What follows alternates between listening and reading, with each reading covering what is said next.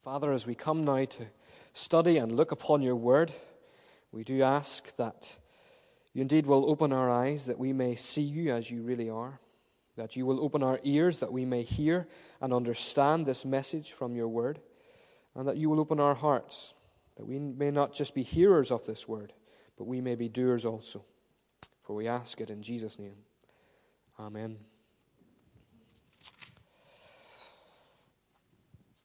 When things are uncertain, what do you do? Where do you look to? When things go bad, what do you do? We all go through such times at some point in our lives. And in the history of the world, there's a never ending uncertainty about what is round the next corner. After the Cold War uh, in the West, things looked good. America was the world's only superpower.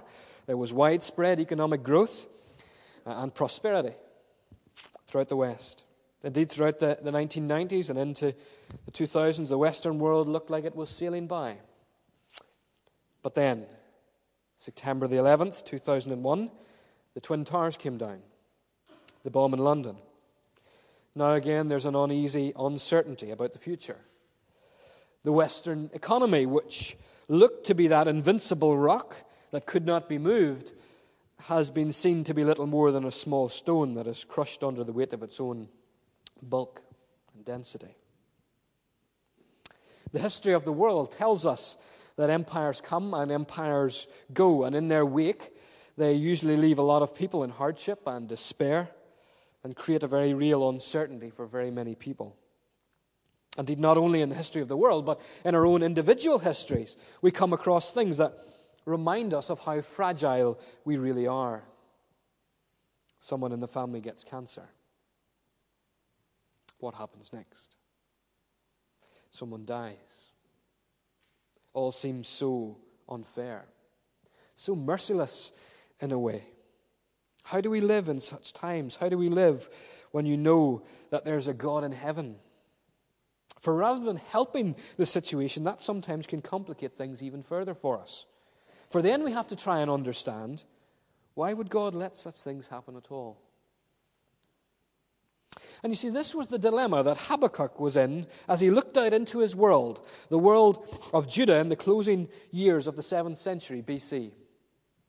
The kingdom of Judah had, had went through a period of great revival and now had turned to a period of great decline as the kings turned their hearts towards idols and greed rather than towards the Lord and his covenant. And Habakkuk, Habakkuk was lamenting such decline in his country and amongst his people. Yet the answer to his problem was not one that he would have been expecting. For God tells him in, uh, in chapter 1 that he was going to bring in these Babylonians. Think of modern day Iraq. And he's going to bring them in and he's going to bring judgment on his people as they come in and take them into exile. And Habakkuk is perplexed. How can God allow such a thing to happen? How can God allow men to be treated like fish caught in a trawler's net, swallowed up and mercilessly destroyed by evil empires and greedy, power hungry kings? Indeed, this was, this was God's very own people. This was God's chosen people. How could God allow such suffering to be inflicted on his people? his own chosen people, his prized possession. Was it right? Was it fair? These were the issues that Habakkuk was wrestling with in his mind.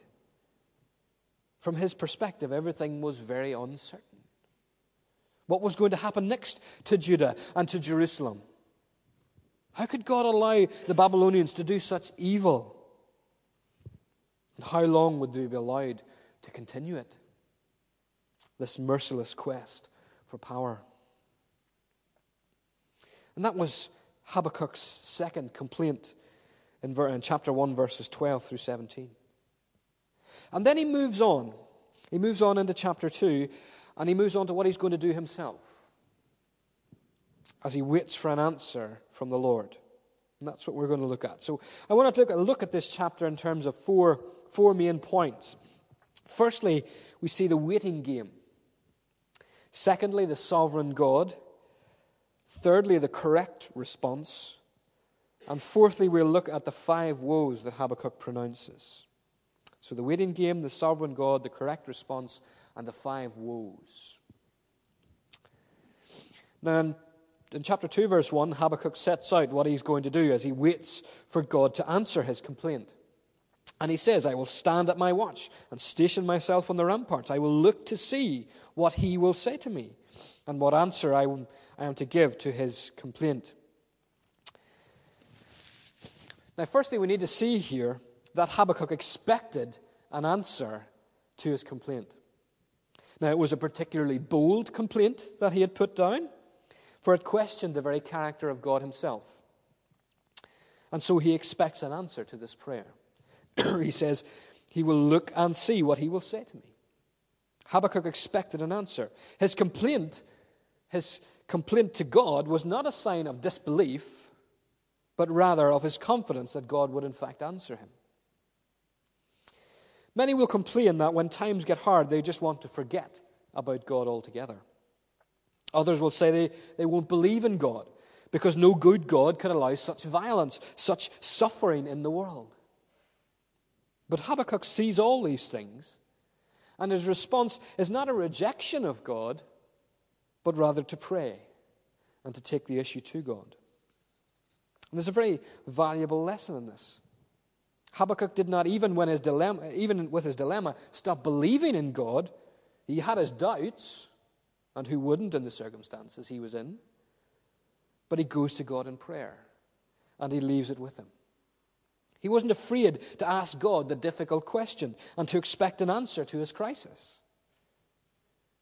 How often we come across difficulties or something we don't understand, we pray, but we don't expect any answers.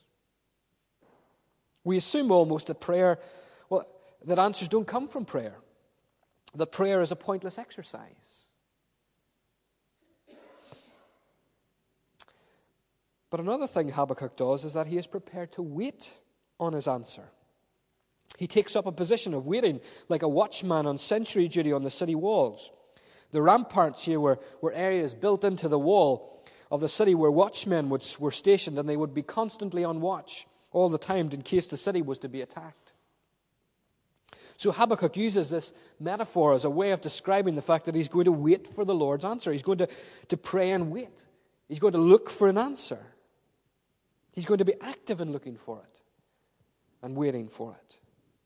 It's not something that he's going to just pray about, forget it, but he's waiting patiently for the Lord's answer. Another very valuable lesson about prayer. Sometimes we have to wait. Like Habakkuk, we need to watch and wait for the Lord's answer. And sometimes this is the reason why we, we don't think prayer is of any benefit, for we assume that when there's no answer, we assume that there's no answer because we expect it immediately. But we're not prepared to wait any length of time for it. And we live in this age. We live in the age of the microwave meal, the instant, instant coffee. We flick a switch, the lights come on. We turn a tap, we get water. We don't even have to go to the shop really to get food, for we can just log on the internet, a few clicks of the mouse button, and we can have it delivered the next day, or even that day maybe. No need to wait for letters anymore. We've got email, it's instantaneous. We're very impatient people. We don't like to be kept waiting.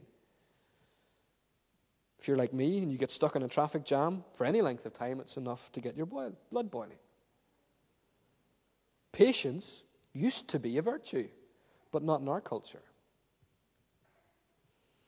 And for Habakkuk, he was prepared to wait for an answer to his problem.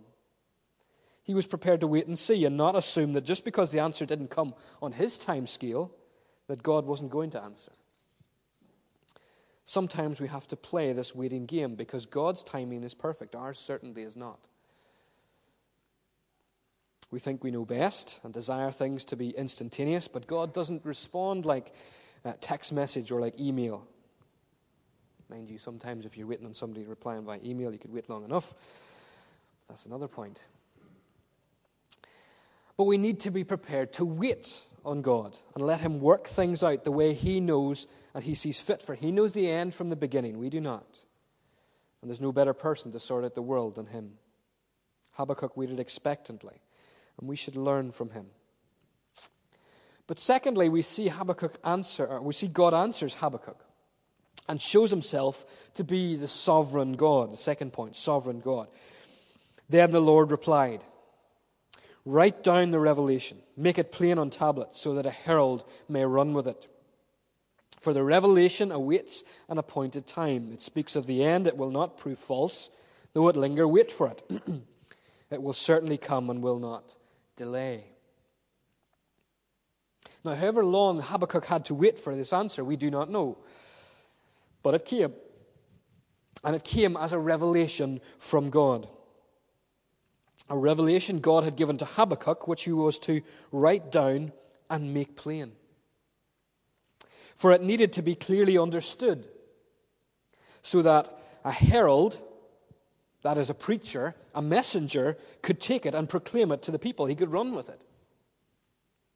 You see, God's message here, God's revelation, came in response to Habakkuk's prayer, and God answered him personally, but this revelation was for everyone, as we shall see. And we see about this revelation, God says, that it awaits an appointed time. Again, we see that God has a time in which He will act, when He will bring things to fulfillment. And this revelation, this time, is speaking of the end, he says. Now, what end was he talking about? Well, in Habakkuk's terms here, it was the end of Babylon and the return of the people of God out of exile after the 70 years that Jeremiah spoke of. Remember, Daniel also, also understood. God was in control of these events that were about to unfold before Habakkuk's eyes. They weren't just random accidents in a vast sea of uncertainty. God was directing everything towards an end which he had planned. The overthrow of the Babylonians by the Medes and Persians, and the end of the exile. Remember, uh, Jeremiah spoke of the 70 years, and when the people of God came into uh, were taken into ca- captive into uh, Babylon. We had Daniel, Meshach, and Abednego, and so forth. And then, when the Babylonians were overthrown by the Medes and Persians, the people of God came back with Ezra and Nehemiah. This is what God is, is talking of here the end of the exile. And again, we see here that he says it will not prove false. It will be fulfilled, for God always does what he says. His holy character depends on him being true to himself. So God's word will always be true, it will always come to pass. And from Habakkuk's perspective, it may have seemed a long way to fulfillment, but for God, who is beyond time and space, it's of no real trouble, is it? For though it linger, he says, wait for it, it will certainly come and will not delay. God is working out his purpose. He will bring it forward to his appointed time and in his appointed way. Nothing will be able to stop it. God will do it, and it will not delay. But of course, this revelation is given to Habakkuk, though primarily, we may say, speaking to the situation Habakkuk himself faced, it also speaks to the people of God in every age. For the basic problem here that Habakkuk was wrestling with was the problem of evil. What was God going to do about the evil in the world? What was God going to do about all that corrupted his people and his good creation?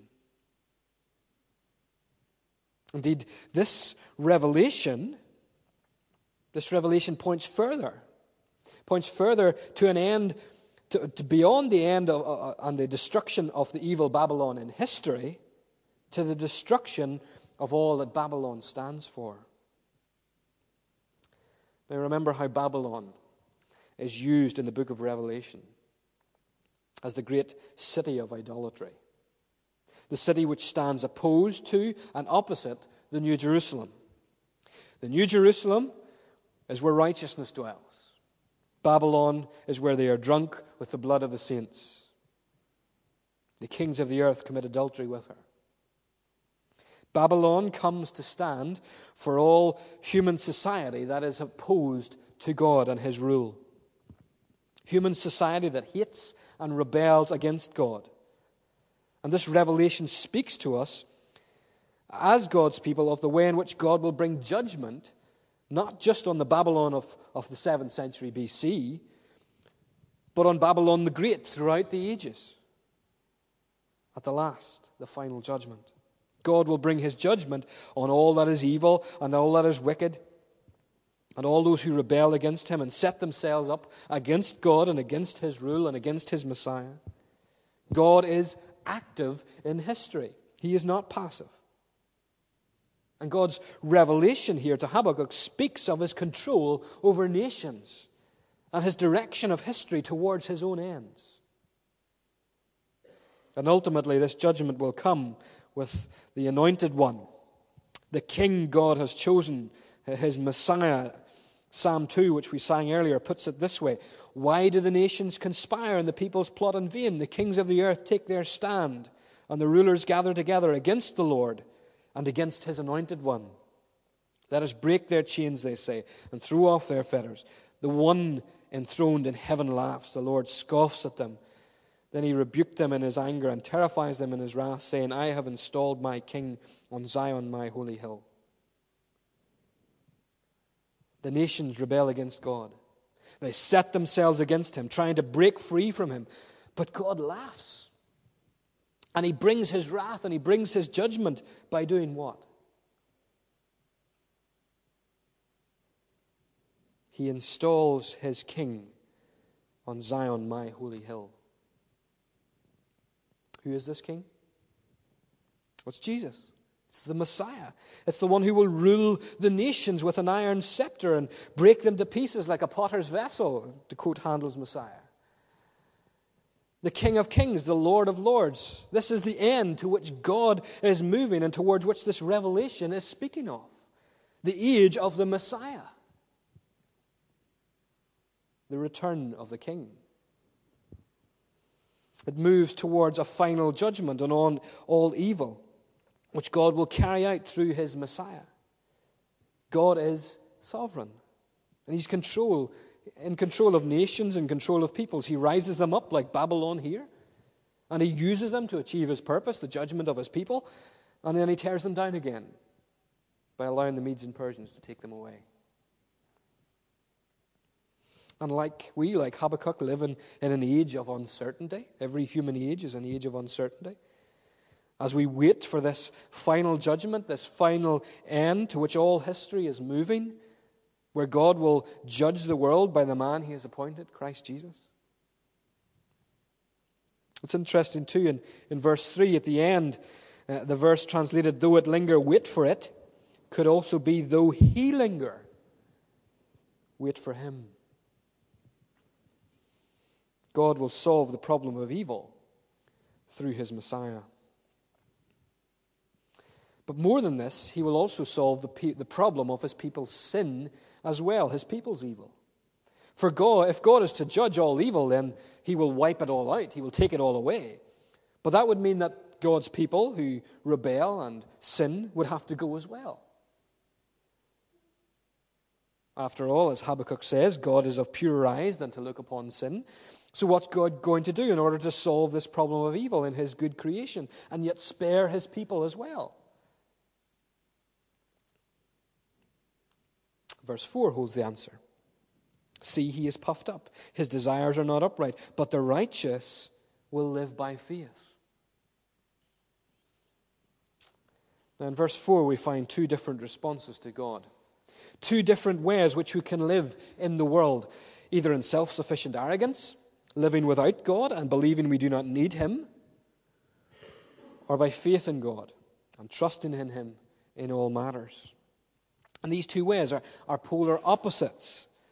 They're two different sets of people, the arrogant and the righteous. The arrogant are puffed up, full of pride in, them, in themselves and what they have achieved for themselves. His desires um, what he wants in life are, are not upright. They are not pure. They're not good. They're not true. Uh, but in contrast, the righteous are those who are right with God and live by faith. Now, there's no hint here And we have to be clear about this. There's no hint here at all of this righteousness being given by works or by merit. In the Old Testament, like with, with Abraham, righteousness is a thing that is given, it is counted towards someone. Uh, Abram believed God and it was credited to him as righteousness. So here, this righteousness, uh, the, the, the righteous are only righteous because God has made them so. Those who trust God and His promises are right with Him, and the result is that they live by faith. Faith in God and what He has promised to do. And these are the only two responses to the sovereignty of God either rejection of God and living in arrogant pride, or trusting God and being in a right relationship with Him, living by faith. The latter being the correct response to God's sovereignty over history. Paul, of course, uses this text uh, in, in Romans, as, he uses it as, as the text of which Romans is the exposition, if you like. And he expounds it in terms of what it means for us in terms of salvation. And the book of Hebrews also uses it uh, when it talks about living by faith. See, for Habakkuk here, the only response was that uh, was to, to trust in God for his salvation and live by faithfulness, live to live uh, for God by faith. For once we have faith in God to save us, that will result in faithfulness to God in our life. Faith will produce faithfulness in God's people. And it's by this means then that God becomes, as Paul says in Romans, the just and the justifier of those who have faith in Jesus Christ. God will still punish all evil, but his people will be spared from that final judgment because they trust in God's promises and they will be forgiven because their evil, their sin, will be punished, was punished at the cross of Jesus Christ and not on Judgment Day, the last day. And the result is that, having been made righteous through faith in Christ, we live in faith as we trust in God no matter what the circumstances we face. Habakkuk could, could not control the future nor his own destiny. All he could do was cry out to God for mercy and trust him. And of course, it's the very same for us as we look at ourselves and the world. The correct response is still faith in Christ. As we look out towards a new decade, towards a new year. God has revealed himself fully and finally. His revelation has come fully and finally in the person of Jesus Christ. And he calls us to trust him and rely on him in all our lives. To live by faith, as Hebrews says, is to be sure of what we hope for and certain of what we do not see. Now, we cannot see God's total control over the world at this present time. Like Habakkuk, we look out into a world of uncertainty. One in which at times it looks as if God is doing nothing and his people are suffering greatly and as if he's not there. But we live by faith, for we know that God is in control, and we are certain of that. We do not see it, but we know it. That is how we live by faith. God has revealed himself to us and promised uh, and promised us salvation. He has revealed to us his purpose and his plan and the glory in, his, in the person of Jesus Christ, and we live by faith in his promise to us through him. If we look, take the book of Hebrews for a moment, it begins that uh, in Hebrews 1, verse 1, that God has spoken. And then it tells us how God has spoken, right through until, verse, uh, until chapter 11, where it then says, Now live by faith. God has spoken, live by faith. God has revealed himself, live by faith. God has shown us who he is, now live by faith. And in the words of Hebrews 2, God, in putting everything under him, that is Jesus Christ, God left nothing that is not subject to him. Yet at the present, we do not see everything subject to him, but we see Jesus who was made a little lower than the angels, now crowned with glory and honor because he suffered death, so that by the grace of God he might taste death for everyone. We do not see everything under God's control, under Jesus' control. But we see Jesus. We see him as he is revealed to us, and we see what God is doing. And faith in God is the only response to God's sovereignty, who controls everything and works out all things for the good of those who love him. The pride and arrogance of those who oppose God will be found out. They will be judged and will be found guilty. and these are the only two options faith or unbelief, arrogance or the obedience by faith, self sufficiency, trust in God.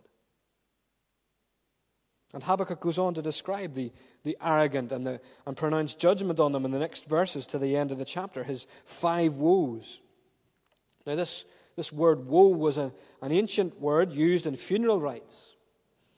Uh, when they mourned the departed, they would say woe and then the person's name. And the prophets, uh, they used it to announce the destruction of those who opposed God, for they, they were as good as dead anyway.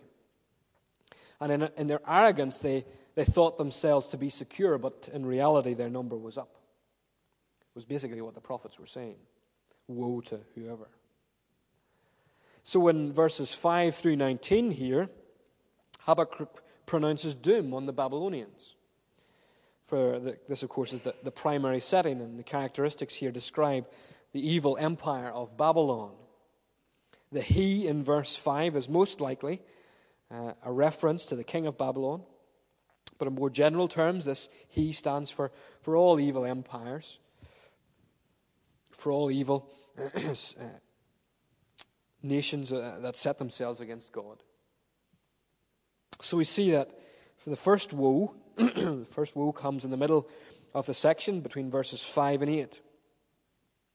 And basically, what he's saying is that they're doomed because of their greed because he is as greedy as the grave, and like death he is never satisfied. He gathers to himself all nations, takes captives all peoples. Will not all them taunt him with ridicule and scorn, saying, Woe to him who piles up stolen goods and makes himself wealthy by extortion? How long must this go on? The Babylonians were greedy for power and land and everything they could loot from all the nations. But there would, their end would come because God would allow allows them to exploit other nations, so those nations then in turn turn against them. In verse 8. Then in verses 9 through 11, we see their building of their empire, the great Babylonian empire, by exploitation and by injustice. But as they build it up, the very walls that they build and create through that injustice will cry out against them in judgment as witnesses to their injustice. And in verses 12 through 14, they use violence and torture to build up their cities, to expand their empire, thinking of themselves as great conquerors. Yet it's all in vain that they seek to expand their own glory over the face of the earth. As they try and usurp more and more land. Verse 14. Why? Verse 14 the Lord will make his glory known through the whole earth. He will spread his knowledge to all peoples, and no empire, no arrogant people will stand in his way. In vain do they exhaust themselves to build up their empire, for it will come to ruin. And we know it did. And in verses 5 through 17, we see their use of, of their power to humiliate and suppress those around them. They get drunk, uh, which in, in Old Testament terms was used to, to, to denote the, the pouring out of wrath on, their nation, on other nations so they could look upon their nakedness. They demean others. They like to humiliate them so that they are seen as all powerful. They are seen as mighty Babylon. But the cup of the Lord's right hand, the cup of God's wrath, is coming to them, and their glory will be replaced by shame. And then finally, verses 18 through 19, we see them as idolaters who worship idols, the, the idols they make. And this expresses the fundamental reason for the, all that the Babylonians do. They refuse to accept the Lord as king, and so they turn to idols. And the result is that they are stupid. They say to idols, Come alive, as if it had some sort of power. as if this idol had power to change the world. But the real picture, the real reality, if you like, is seen in verse 20. But the Lord is in his holy temple. Let all the earth be silent before him. The Lord reigns. The Lord is in control of the whole earth, and he will repay the Babylonians for their evil and their violence. God will bring his judgment, and they will fall. And not just on the Babylonian, on the Babylon of the seventh century, but the great Babylon will fall in judgment as well. Because we read of it in, uh, in Revelation 18 and 19. If you want to turn that up, and we'll take a look at that in a wee second. Revelation 18 and 19.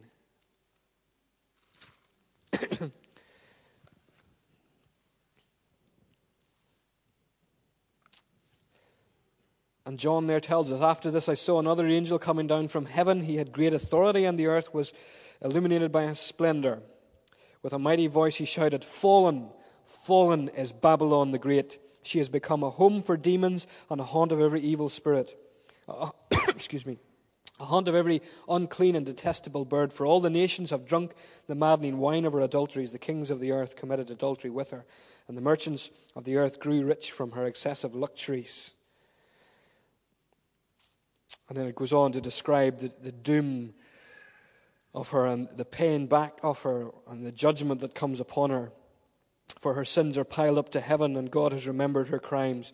Give back to her as she has given. Pay her back double for what she has done. Mix her a double portion of her own cup. Give her a, as much torture and grief as the glory and luxury she gave herself. In her heart she boasts, I sit as queen.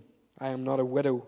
I will never mourn. Therefore, in one day her plagues will overtake her death, mourning, and famine. She will be consumed by fire, for mighty is the Lord God who judges her. Fallen is Babylon the Great. And verse 19, we find there the people of God from all the world, from all history, shouting, Hallelujah! Praise God. Why? Because he has brought his judgment on the great prostitute, on great Babylon, on all that is evil. And as you turn over towards the next chapters, we find then the doom of all evil, the casting down of Satan, and the beginning of the new Jerusalem. You see, in the history of the world, any nation or society which deliberately turns its back on God turns out just like Habakkuk describes here. They begin to worship power and conquest rather than God. Think of Stalin's Russia, Hitler's Germany, Mao's China. All built on the premise that there is no God. And all used violence, greed, and exploitation to rule and gain power for themselves. But all in folly and stupidity, for the Lord sits enthroned. He has sent his Messiah. He has raised him to life as judge of all the earth. So the only way to live is by trusting in Him, asking Him for mercy, and to live in this world to live by faith. And let God direct His purpose as we wait for the end, the great judgment.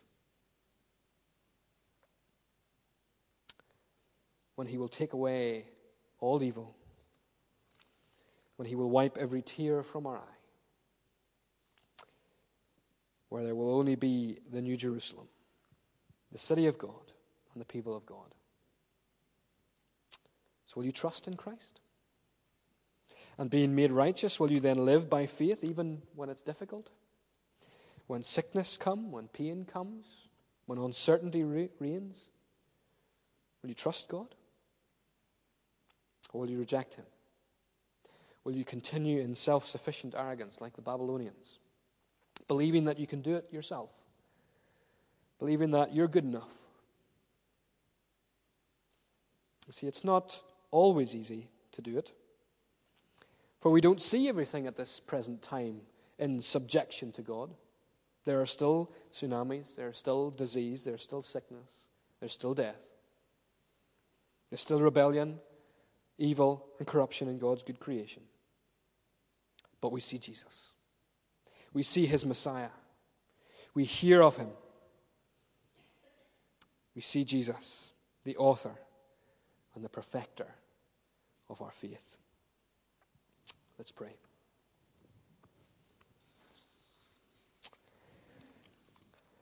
Father in heaven, we do thank you for the Lord Jesus. We thank you for your Messiah, whom you sent to this world to rescue us from our rebellion, and you raised him to life to, for our justification. We thank you that you raised him up to sit at your right hand to the position of authority where he rules and reigns. And we thank you, Lord, that you have revealed to us in your promises, in your word, how he will judge all peoples, how he will take away all evil, and how he will usher in a new Jerusalem, a new creation wherein righteousness dwells. Help us, Father, to live in hope, to know that you are sovereign, and that you rule and reign. For we ask it in Jesus' name.